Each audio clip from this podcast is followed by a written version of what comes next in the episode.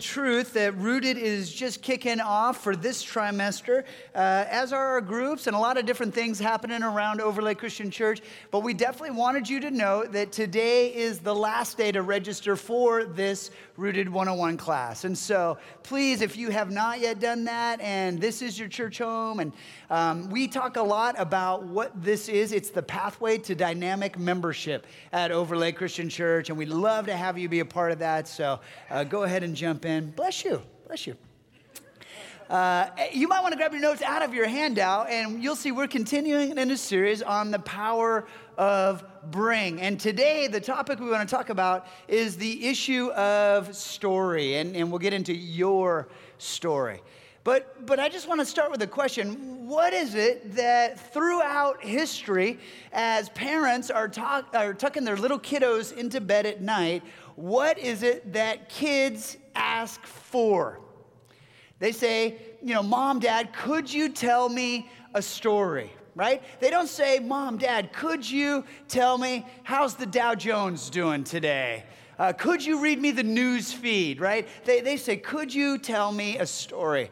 And that's certainly been true in my own life as a dad, parenting the three kids that God has brought to me. That uh, and, and so, you know, we we just love stories. And so they'll ask questions like, Dad, tell me again, I don't understand. How did you choose to be a pastor when you were the world's greatest athlete?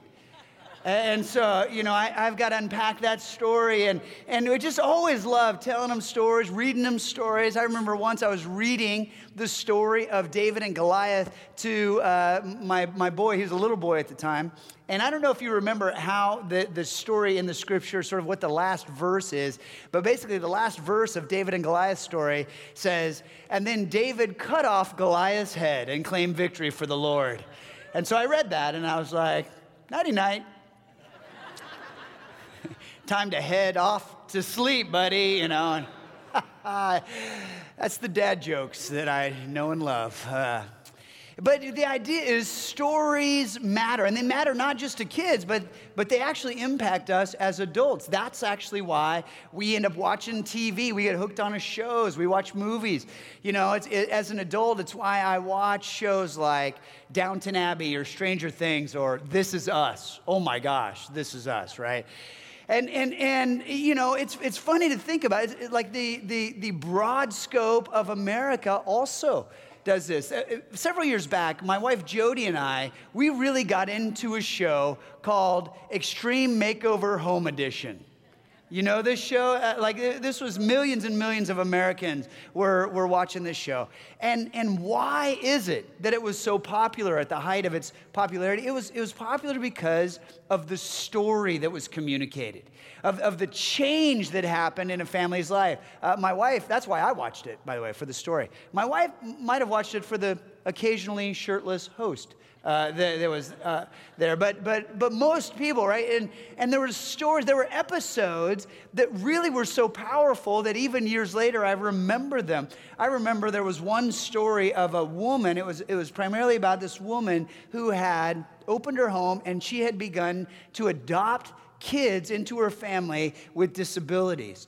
She ended up adopting seven kids, two of whom didn't have legs, and just this incredible woman who cared for them and loved them, and just her compassion, and and so she got the Extreme Home Makeover. And when they said, move that bus, and, and they walked her into this home that had been completely done up, new, Jody and I are sitting on the couch. We're just weeping, just tears running down our face. I, I just want to ask you, um, raise your hand if you've ever watched an episode of Extreme Home Makeover. Anybody?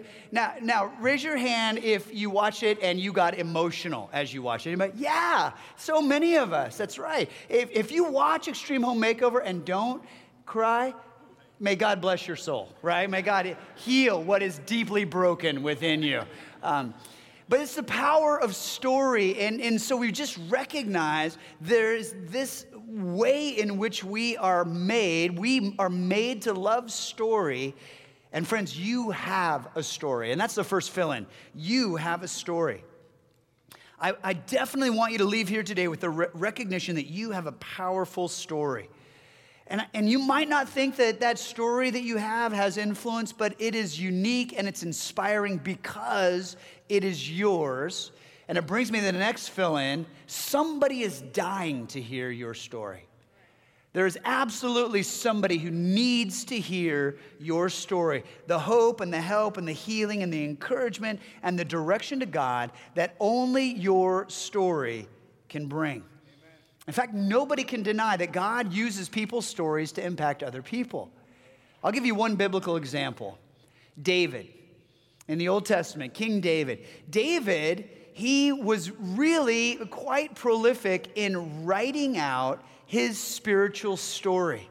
And he would do this when he was down. He would do this when he was in the dumps. He would do this when, when, when circumstances were conspiring against him, or when he had sinned and he felt distant from God, all different kinds of, of lows. And he would just write out his spiritual story.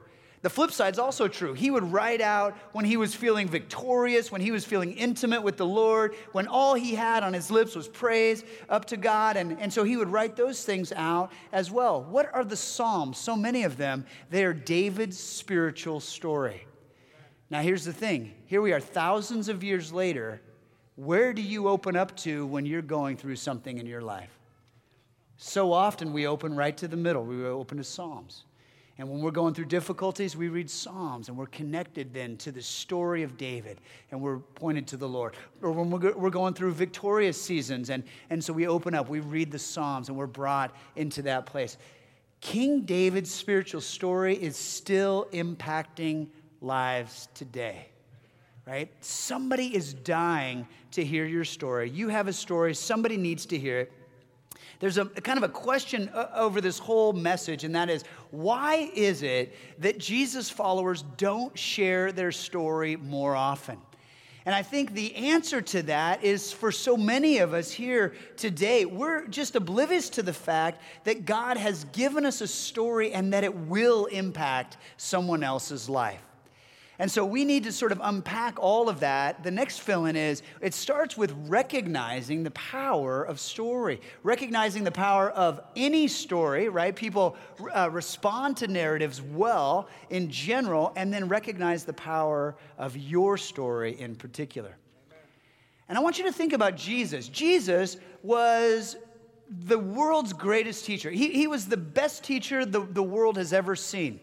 And the reason why I can claim that fact is because Jesus, the things that he taught would go deep in a person's psyche. It would resonate with someone's emotional, wherever they were in their own journey, and they would hear some truth that he brought in such a way that they would remember that experience years and years and decades later in their life. It would impact them profoundly. He was a great teacher like that. And, so, and, and he did this so often, right? This is Jesus, God in the flesh, and he knew how to bring truth in a way that was transformative, that people would remember, and that it would make a difference in their life. Amen. Now look what the scripture says. This is in Matthew thirteen. It says, Jesus always used stories. In fact, would you circle the word always there? Jesus always used stories and illustrations like these when speaking to the crowds. In fact, he never spoke to them without using such parables. You see, Jesus would use stories to bridge God's kingdom to humanity. And he would do it with these stories of ordinary people, of fishermen or farmers or tax collectors or people that worked in the fast food industry, like K F C, kosher fried chicken, or uh, you know, Falafel King, or Subway, uh, some of those places. And, and they were ordinary people that he would connect with God's larger story. And what you do realize is that as a human, you're wired to respond to stories. I want you to think about the kind of stories that resonate with you. There's stories of forgiveness or redemption, do-overs, fresh starts, resurrection. It's like we have these guitar strings running through our soul. And when we hear his story, it's like plucking one of those strings, and it reverberates all the way through our being. It touches us, and it moves us, and it brings us closer to God. Amen. You know, when I was a kid, I always wanted to be a great hero in a story. I don't think I'm alone in this, but I was inspired And I wanted to be just a, a true hero. In fact, one of the movies that inspired me was that great classic, and I know you know it. It's Monty Python and the Holy Grail. I always wanted to be a knight rushing through the forest with a sword that was a fish and slay the fierce man-eating bunny. And actually finished the movie. I, I just, I had all these dreams. And I, and I know, you know, I'm not alone, right? We want to be a part of a story that's larger than ours. And we love, when we write ourselves into stories, we, we write ourselves in as the hero. We write ourselves in as somebody who makes a difference. And, and that's because we respond to story. And, and it's not just your, or it's not just any story that's powerful. It's your story that's powerful. It's the way in which God has moved in your life. Christine Kane says this: never underestimate the power of your story.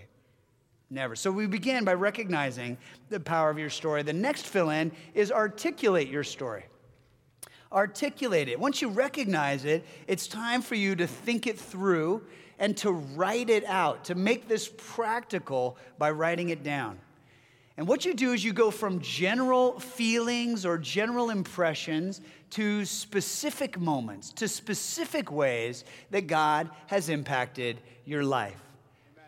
Now, my guess is that even though we're talking about this, and we have talked about this concept at Overlake before, probably about eighty to ninety percent of us have never taken the time to go ahead and sit down and to write this out, to think it through and to craft it and to put it in paragraph form. So that really is going to be the challenge that I bring this morning.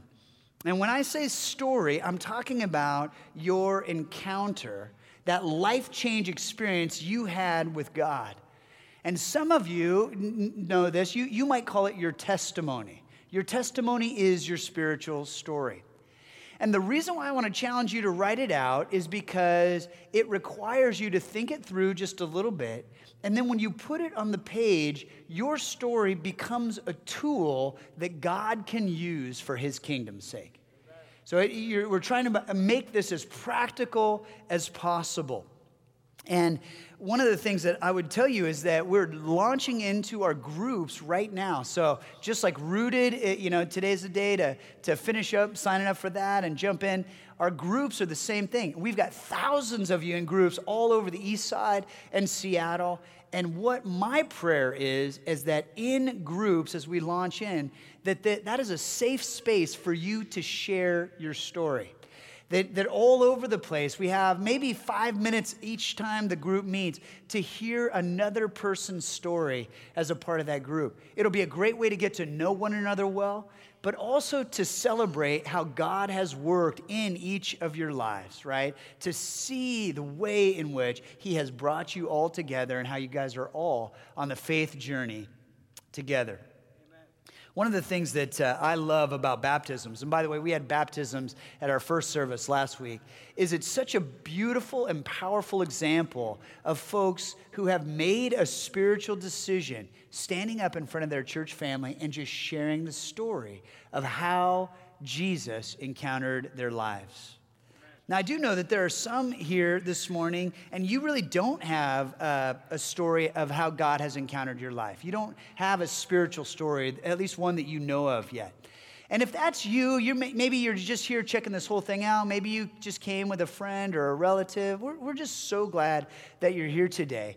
The words that I would use are, you don't have a story about saying yes to a with God life. You haven't made that kind of a decision yet. And, and so if that's you, I just want to say you're in a great, great place. Overlake is an incredibly safe place to be on the journey of discovery uh, because here we open the Bible every week. We take a look at who this person of Jesus is and how it is that, that we live with him. And, and this is a, no judgment or condemnation in this place. So, so anyway, you just need to know you're in a great, great space. Continue to be on the journey. But but you just don't have that spiritual story yet. Now, if you're a follower of Jesus, you do have a story of how Jesus has encountered your life. And I want you to know you're not alone. The Bible is filled with stories of how Jesus encountered lives and how he impacted lives. The Bible's filled with them. In fact, I want to give you a couple this morning. The first is a forgiveness encounter. I want to, I want to give you this example. And again, it's from the book of John. I, I say, uh, again, it's because John actually communicates story after story after story. In fact, if you're just checking out like this whole Christianity thing, you want to know where to begin in the Bible, I always point people to the book of John because it's filled with so many stories of Jesus encountering lives. But this is a forgiveness encounter. It's found in John. Uh, it's in chapter eight. Uh, this is where a woman has been caught in the act of adultery. She's been caught in the act of adultery, and some of the Old Testament laws talk about those who commit adultery, they can be stoned to death. And so they have brought this woman publicly into this place where she's been shamed. Now she's being condemned. There's all these people around her. They have rocks. They're ready to stone her to death. Uh, what's interesting to me is the guy's nowhere to be found. Um, it, it's interesting. It, it really does take two to adult. And, uh, but, but there's only one here, right? So they just, they grab the woman. And, and so this is this public shaming. And, and they ask Jesus, hey, the law says, well, we can stone her. What do you say, right? And they've got these rocks. Jesus says, after he thinks for a moment, he writes in the dirt. It's really kind of a cool scene. I'd love to have you read it. He writes in the dirt. I don't know what he's writing in the dirt, by the way, but I'm, I'm pretty sure it's a list of sins that all the people around have committed. Pointing little arrows like, oh, you, Moses, you know, that's you right there. Uh, but anyway, he stands up and he says, all right, you guys, you can stone her to death, he says, but let the person who has never, ever sinned throw the first stone. Right. Let the person who has never, ever needed to ask God for forgiveness, you can throw that stone. The person who's never done anything to make yourself feel guilty or to wound somebody else, you can throw that stone. And the Bible says one by one, they dropped their stones and they walked away. Amen. And then Jesus, he comes to the woman and he helps her up. It says, Jesus straightened up and asked her, woman, where are they? Has no one condemned you? No one, sir, she said. Then neither do I condemn you, Jesus declared. Go now and leave your life of sin. In other words, this is a transformative moment. You can go. You're free. You are not condemned. You're not going to carry that shame forward. Now go and live a life of freedom. And maybe your story is a forgiveness encounter. You know that you came to Jesus and, and you had stuff that you needed to confess.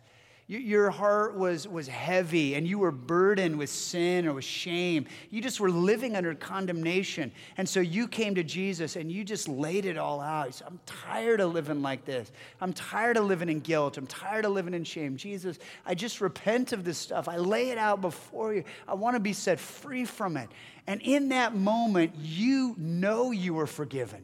Amen. You know Jesus met you. And the reason why you know that happened is because you experienced a lightening and an unburdening. You experienced the, the list of your sins being erased forever. Uh, the Bible talks about as far as the east is from the west, that Jesus will take your sins from you. He'll, he'll drop them into the deepest ocean. Though your sins are scarlet, he makes us white as snow. And you've experienced that reality. And that's your story. It's as if the accuser of your heart dropped his stone and walked away. Amen. Because Jesus was present in that moment. That's your story. Amen. And it's a beautiful story. There's power in it.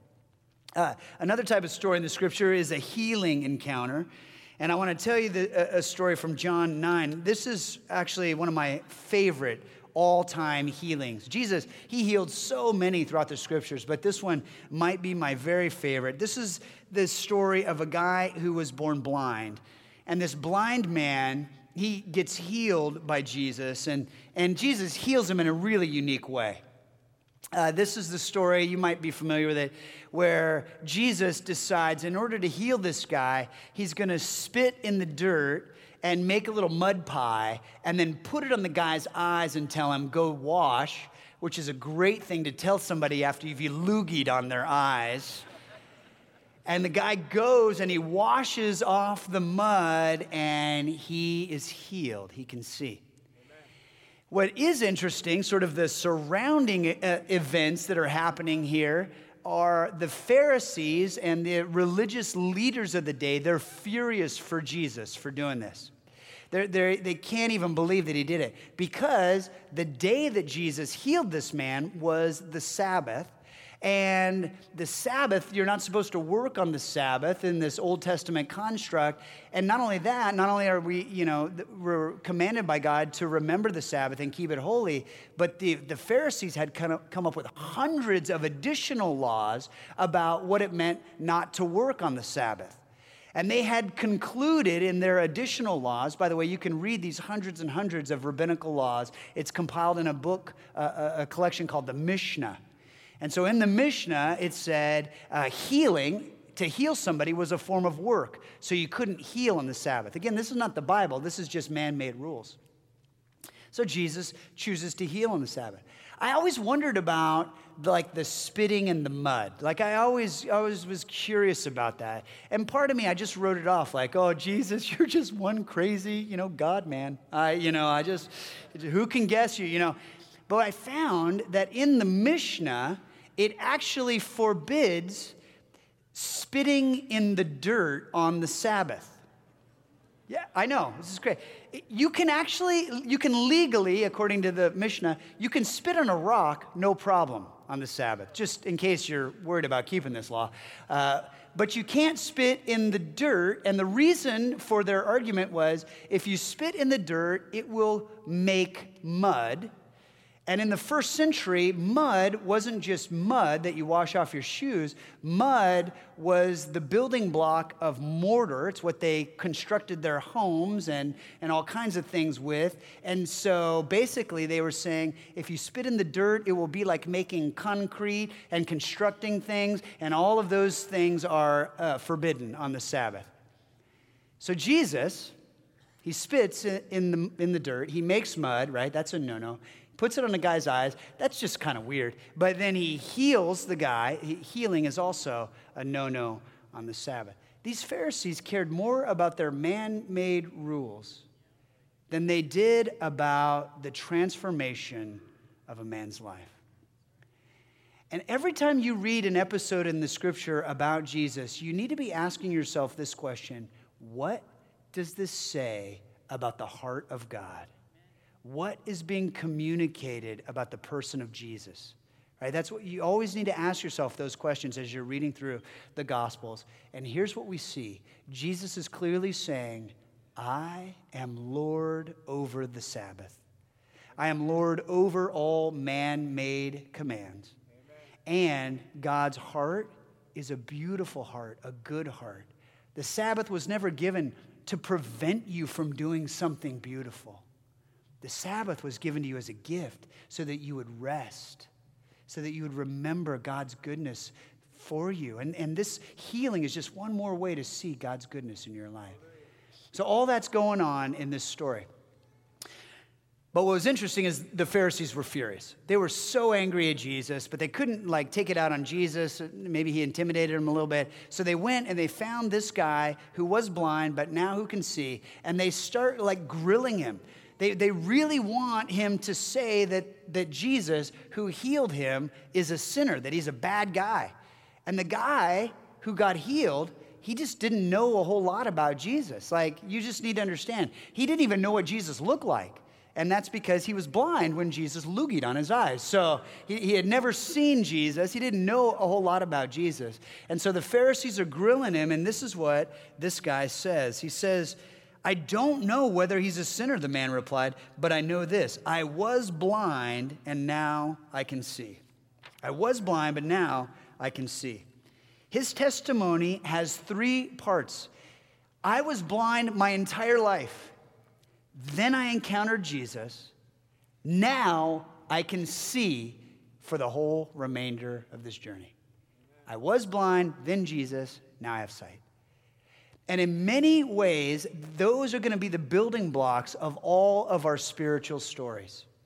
So as you're thinking through, what does it take for me to articulate my story, understand it comes with those three questions. So the first question that you would ask yourself is, what was my life like before I met Jesus?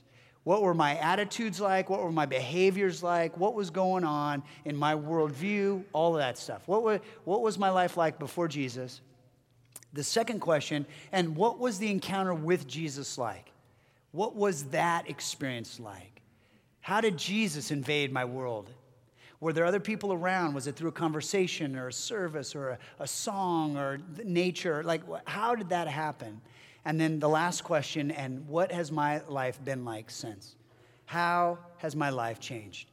And you might ask yourself, well, how long does my story need to be? And I would say different lengths and different contexts. I know in our Celebrate Recovery, they tend to write out several pages because they want to be really thorough and make sure that they give God all of the glory in, in, in this beautiful thing of transformation. But my honest response when people ask, how long does my story need to be? I always say, not that long. Make sure it can fit on a three by five card. Maybe you put one or two sentences for each of those three questions we just went through. Two sentences for what your life was like, two sentences for how Jesus invaded, two sentences for how it's been since. And th- that becomes then a very practical tool that God can use to impact others' lives. Amen. Some of you already know my story, that I grew up in church, but when I was a senior in high school, I realized th- this... sort of, it was a weird epiphany that that my faith wasn't my faith, it was my parents' faith, that they had raised me in this vein, in this faith tradition, and if they had raised me in another faith tradition, then I would be that other thing that they raised me in. So it really just bothered me, and I decided I'm going to walk away from the whole thing, and I'm going to figure out truth on my own. And so I became a philosophy major in college. And I studied all these kinds of philosophies, and I did that while I was partying uh, a whole lot. And all it did was increase my confusion, muddled my identity, and stole my peace. And my fourth year at the university, I was bottomed out, kind of in depression and paranoia. And I remember walking out onto a beach in the rain, Malibu, California, wintertime. And I just wanted the pain to end. It was as close to suicide as I'd ever been, before or since. And in that moment, just desiring for all of the pain and confusion and frustration to be done, I m- remember looking up and watching the rain come down from a great height. And in that moment, I just thought, you know, I'm going to pray. I hadn't prayed for years. And so I prayed, and it was something like, Jesus, if you're real, this would be a good time to let me know. And I didn't hear an audible voice, but I immediately felt that I was wrapped up in divine love. I felt that the message that he was speaking to my heart was, Mike, I have been waiting for you for so long. Hallelujah.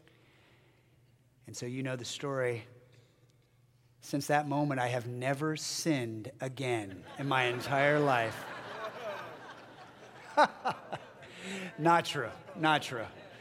That is a joke. I want you to make a note. That is a joke. Please do not take me out of context here. No, no. What is absolutely true is that the trajectory of my life changed in that moment. That the, the, the life without God was scrapped, and I began to live a with God life. And I began to open the pages of Scripture and to see what it was that Jesus taught and what his ex- expectations were of how I might live with him and in relationship with him. And it just changed the whole trajectory of the rest of my life. And of course, I still stumble and struggle with different things along the way, but, but as it has been his grace that transformed my life, so it's his grace that sustains my life now. And that's my story. And you might hear that and you say, well, well, maybe, Pastor, the reason why I haven't written my story is because my story, it sounds kind of boring. And if that's you, just let me give you just, I think this is God's truth over that. God's truth is this: your story does not have to be intense for it to make an impact. It does not have to be intense for it to make an impact. For some of you, your story is just a really beautiful long story of God's faithfulness and goodness in your life. Amen. That's a beautiful story. I invited a friend of mine named Sonny Salisbury to share with us about one year ago. He's been a man who has influenced me greatly at, at different seasons of life. He has been a pastor and a mentor and a friend and a, and a boss. He, I worked for him for a couple of years. Just, just a, a beautiful man that God has used in my life. He just turned eighty. And two weeks ago, he was diagnosed. He got the news. He's di- been diagnosed with stage four liver cancer. Started off as melanoma, and it's kind of transferred to a few places in his body, and specifically his liver. So I heard that news, and I, I called him up, he and his wife, Linda, and I just, I wanted to encourage them, and I wanted to talk about how God would be with them in this, that God would bless them. I, I, I just wanted to make sure that uh, we had a chance to pray together. And what was so amazing to me is in that conversation, he did all those things for me. That he encouraged me, and he reminded me that God is with them in all these things. And and it was so funny. He he was he and Linda both were just sharing, and they just received like this this really devastating news, and and yet they were filled with joy. And they said, they said, Mike, they go, you don't understand. God has always been so good to us. That there's never been a time where God let us fall, that he's always been with us, and he's carried us through every single thing we've ever faced in this life, that he's always provided, and that he's always blessed, and he's allowed us to just be in, in, in such love with one another, and we love life, and we love telling other people about how good Jesus is. And so, yeah, we we want to stick around for longer. We we want to, to have our life sustained, you know, for, for many years, and so that's what we're praying for. But Mike, you got to know that if it's time for me to go meet Jesus, I'm so ready to go meet my Savior. He has been so good to me always. And I said to him, Sonny, that's your real testimony. That's your real story. You know, he doesn't have an intense before and after story. His dad was a great follower of Jesus and just this warm and and, and authentic uh, Jesus follower. And, and Sonny, early, early in his life, committed himself to the Lord. And he's been walking with Jesus ever since. And I said to him, your story isn't this some before and after, but what your story is, is an incredible, long story of God's presence and faithfulness in your life. It's a beautiful thing. And that's what some of you have. So that's your story. So go ahead and write that down. Let that be the story that you share. Look, I want you to understand you don't have to have a, powerful, a painful past to recognize that you're empty without Jesus. You don't have to murder someone to know what it's like to have a heart of darkness. You don't have to be an atheist to understand what doubt is about. You don't have to be kidnapped to know what it feels like to be trapped by fear and loneliness. You don't have to spend time in jail to know what it's like to be imprisoned by sin. Your, your story doesn't have to be intense for it to have impact. And so you recognize the power of a story, and then you articulate your story. And on your outline and even on the screen behind me, there, there is a, a prompt that you can go to. It's at occ.org slash your story. And the idea is that, or your faith story, and the idea is that there is a way to kind of help you go through this process of actually articulating, thinking through, and then writing down your story. Okay? So this is my challenge, Overlake, and I brought it to the first service. I, I, I really just want to say that, that my goal is that as a family, we would do this, that we would take just the few minutes that it requires for us to think this through and to actually write it down to create the tool of our story. So I'm just going to ask you, just like I asked the first service, so I'm not just singling you out, I asked the first service, how many of you, you've either already done this and, and you have your story written so that you're ready to share, or you will do this. You'll take the steps and actually write it out. Raise your hand if you do that or if you already have done that. All right, N- not as many as I had hoped. I think it's time for me to pour some guilt out over you and just spiritually manipulate you.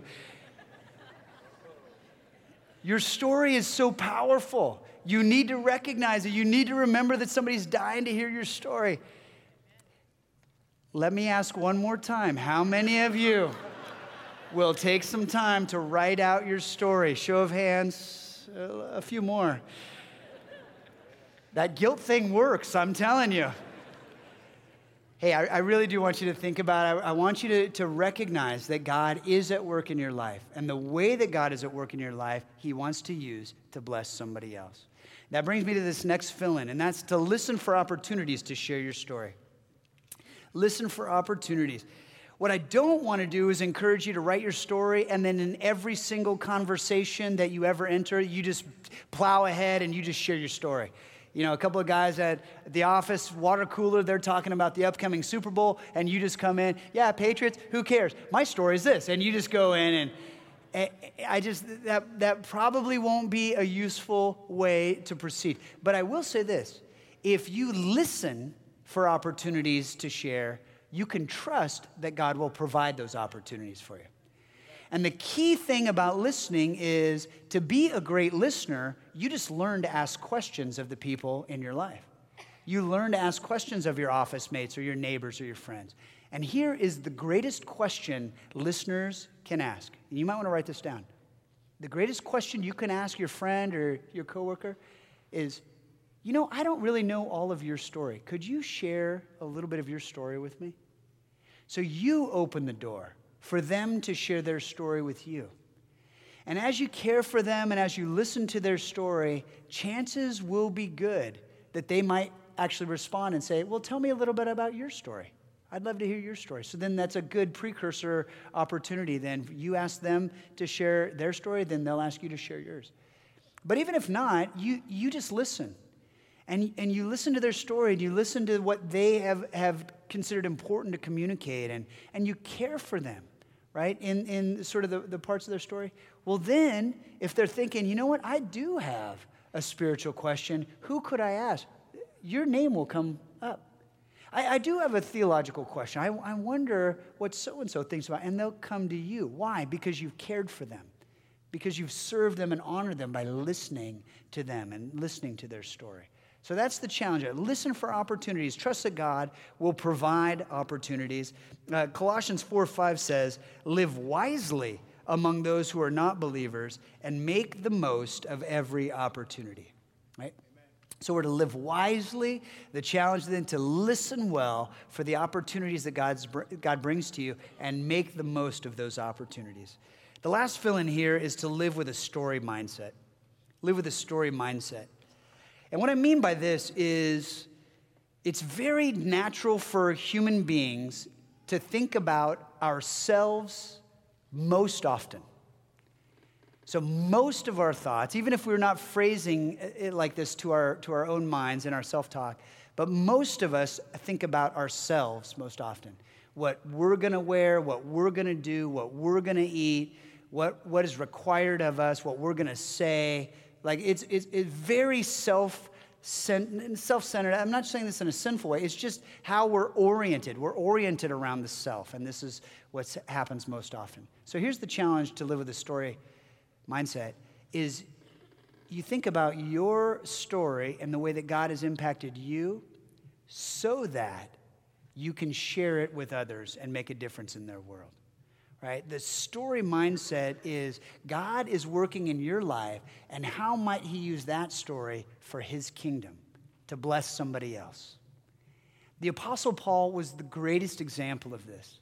If you think about it, Paul's life, and just read through the book of Acts, you'll see it, that Paul shares the story of his Jesus encounter again and again and again. He shares it. Why? Because this is where Jesus met him. And Jesus transformed him. And, and it radically changed the trajectory of his life. And, and he used that to start church after church after church and, and to, to witness and point people to Jesus again and again and again. He lived with a story mindset. And that's my challenge to you uh, and, and to me as well. In First Corinthians three six, Paul says this, I planted the seed in your hearts, and Apollos watered it, but it was God who made it grow. So we plant the seed, we water it a little bit, maybe with kindness, maybe with listening, but we trust that God is the one who makes life change happen. We trust that God is the one who does the heavy lifting. And so I want to challenge you to articulate your life change story and then listen for opportunities to share. Scripture says this, by the way, this is Jesus And he's he's sharing this in the, the most famous sermon ever preached, called the Sermon on the Mount. And even in this passage, you'll see that he uses imagery that goes in, and it's so easy to remember and to recall, even years later. He says this: you are the light of the world. You're the light of the world. He's talking to you. You are the light of the world, like a city on a hilltop that cannot be hidden. No one lights a lamp and then puts it under a basket. Instead, a lamp is placed on a stand where it gives light to everyone in the house. In the same way, let your good deeds shine out for all to see, so that everyone will praise you for your good deeds. And gener- no, it says so, that everyone will praise you, or praise your heavenly Father. It's not you, it's your Father that gets the glory. Right? So it's not about us. Everyone will praise our Father. So let your good deeds shine out, and let your story be shared. Why would you want to keep what is most true, what is deepest, what is most beautiful about you a secret? You wouldn't want to. Jesus says, you're the light of the world. Why would you hide that light under a basket? We used to sing an old song, hide it under a bushel. No, I'm going to let it shine. Maybe you could try that right now. Hide it under a bushel? All right, fair enough. I think there was more of you that said no than raise your hand to share your story, but you know, I want you to think back to that blind man for a moment that Jesus, you know, made mud, healed his eyes. I want you to think about this. The Pharisees were asking him all kinds of questions. They were totally upset about the whole enterprise. They they just were really, really agitated. And And so they, they grilled this blind guy, and he really didn't. He was an innocent in this whole thing. He didn't know too much about Jesus. He did not have a deep theological framework. He did not have an apologetic. But what he had was a story. I was blind, and then Jesus, and now I can see.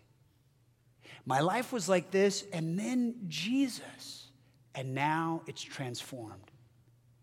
And as As frustrated as the Pharisees were, as angry as they were over that whole episode, do you know what they couldn't do? They couldn't argue his story. They couldn't refute his story. Why? Because it was his story. Nobody can argue your story. That's what you own. So friends, I really want to encourage you, share your story and do it for the glory of God. Okay, why don't you bow your heads and close your eyes, and let's pray.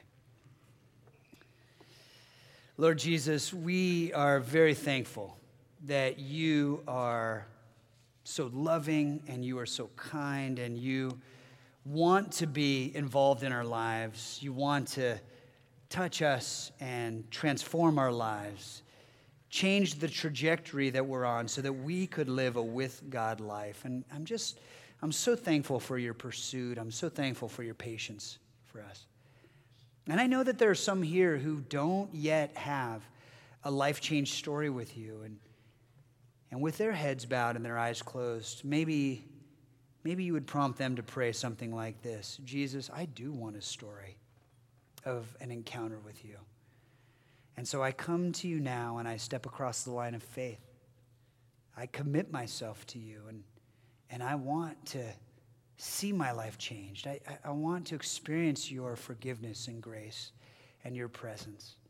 And so I come to you now with open arms. And I know, Lord Jesus, that you welcome that prayer and that you meet us in our need and that you begin the journey with us. And it's just so beautiful. And I know that there are many others here who are already followers of, of yours, but they're sitting on their story. And so my prayer today is that you would meet them and that you would speak your courage, that you would speak your grace over them, but allow them to see the impact that their story could make. And maybe you're here and that's you, and you might want to pray something like this: Jesus, I want my story to be used for your kingdom. I want my story to influence and impact another person's life. And, and so would you allow me to articulate my story and, and to listen for opportunities to share? Lord, we love you. I love you so much, Jesus. I thank you for the work that you're doing in our church. I pray that you would allow us to recognize the power that the story you have given us could be to someone else's life. We love you. We pray all this in your name. Amen.